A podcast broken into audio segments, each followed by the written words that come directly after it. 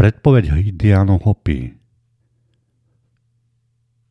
Vízie Indiánov Hopi nie sú tak známe ako Sibyline či Nostradanové proroctvá.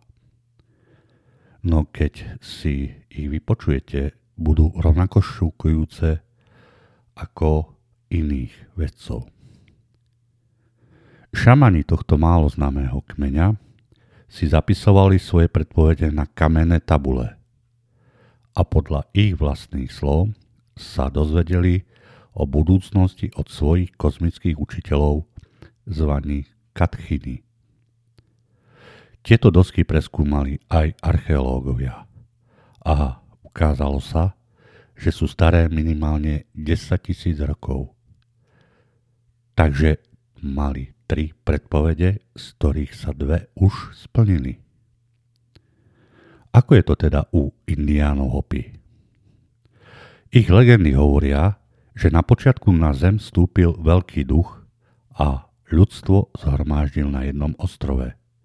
Ten ostrov už je potopený. Ľudí tu rozdelil na štyri rasy a každú z nich poslal na jednu zo svetových strán. Povedal im ich prvotné učenie. Každá zo štyroch rás sa stala strácom jedného zo živlov, červená Išla na východ a dostala živel zem. Preto indiáni vynikajú v pestovaní rastlín, vedia ich liečivé účinky. Žltú rasu poslal na juh. Mala strážiť vzduch, preto vraj pozná tajomstva neba, dýchania a duchovného vývoja. Na západ poslal čiernu rasu ako strácu vody, čo je aj najsilnejším živlom. Ostáva oheň. Tu dostala na starosť biela rasa a vydala sa na sever. Zaujímavé je, že všetko, čo Belosi vytvorili, má vo svojom strede oheň. Či už mienime žiarovky, autá, parné stroje. No poďme ďalej. Podľa veľkého ducha mala každá rasa dostať po vhodnom čase dve kamenné tabule s proroctvom. Dve tabule pre červenú rasu sú v rezervácii indiánov Hopi v Arizóne. Tabule čiernej rasy uchováva kmeň Kukiu v Keni.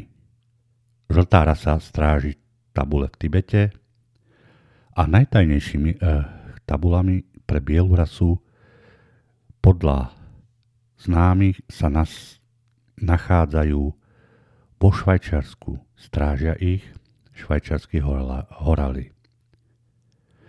Je smutné, že biela rasa zabudla na učenie veľkého ducha.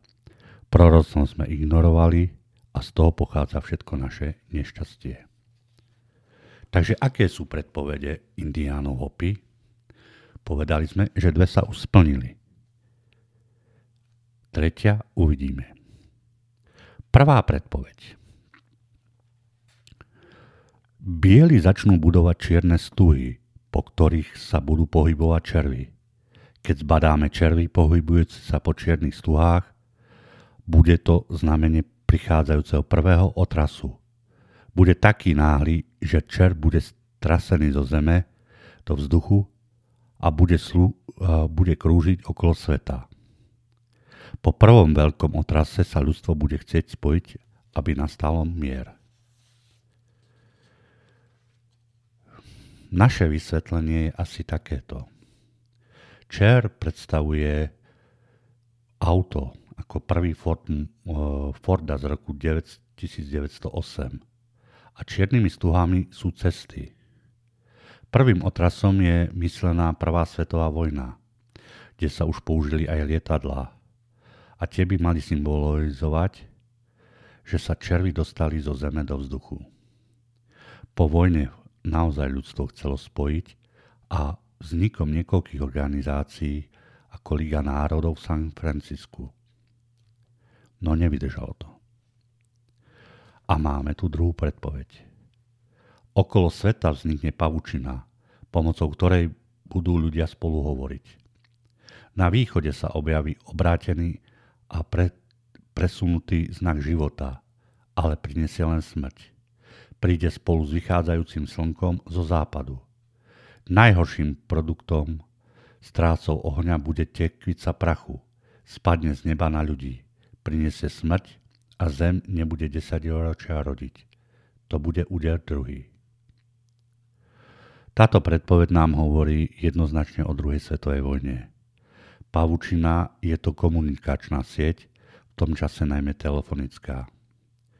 Obrátená svastika je hákový kríž, ktorý používal Hitler. Hovorí sa, že v roku 1920 prišla rada starších kmeňa Hopy za prezidentom Rooseveltom, aby ich zabránil skaze. No ako vieme, ich prosby nezabráli. No a máme tu tretiu záverečnú predpoveď. Táto časť proroctva sa zatiaľ nenaplnila, takže niekde len tápame, čo to asi znamená. Nadídu časy, keď sa žena zmení v muža. Ľudia nájdu otlačok, ktorý nás tvorí. Ľudia budú tvoriť nové zvieratá, ktoré nikdy neexistovali a budú si myslieť, že je to pre naše dobro. Zo začiatku to tak bude vyzerať, ale až naši vnúci a pravnúci budú v dôsledku toho trpieť. Táto časť je pomerne dobre vysvetliteľná, jasná. Žena je skutočne rovnoprávna mužovi a pripomína ho často aj oblečením a svojou úlohou v spoločnosti. Otlačok tým mysleli DNA. A klonovaný, o klonovaní zvierat netreba ani hovoriť. Toto proroctvo ale pokračuje. Nadídu časy, keď orol vyletie vysoko do neba a dostane sa až na mesiac. V tom čase bude veľa súkmenencov spať, čo znamená, že zabudnú na prvotné poznanie. Po páde domu na nebesiach sa veci zmenia a pomaly sa začne schylovať k tretiemu úderu. Bezprostredným znamením začiatku 5. sveta bude dom na nebi, v ktorom sa nastálo usídlia ľudia. Prvá časť je vysvetliteľná veľmi ľahko. Nadídu časy, keď orol vyletí vysoko do neba a dostane sa na mesiac. Hovorí nám o ceste na mesiac to sme už aj dosiahli. Druhá časť je trošičku kontra.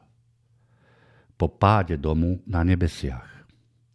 Myslia sa tým dvojičky, alebo sa tým myslí spadnutá stanica, ktorá už raz zhorela. Neudržala sa na oblohe. No a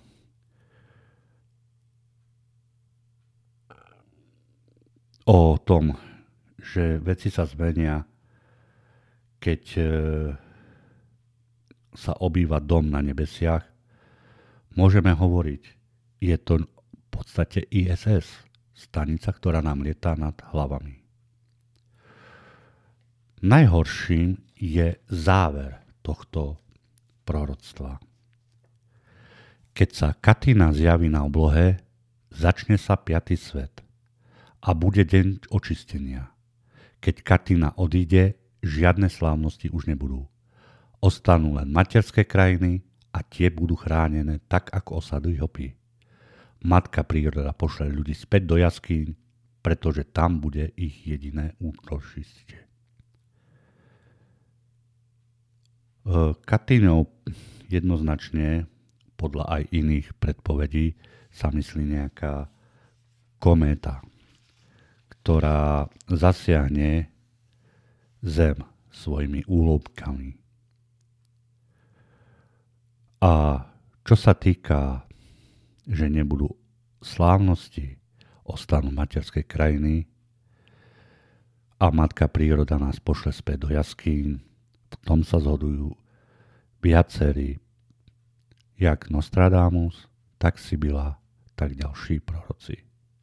Vrátime sa o tisíc rokov naspäť v podstate do jaskyň. Na dnes len toľko.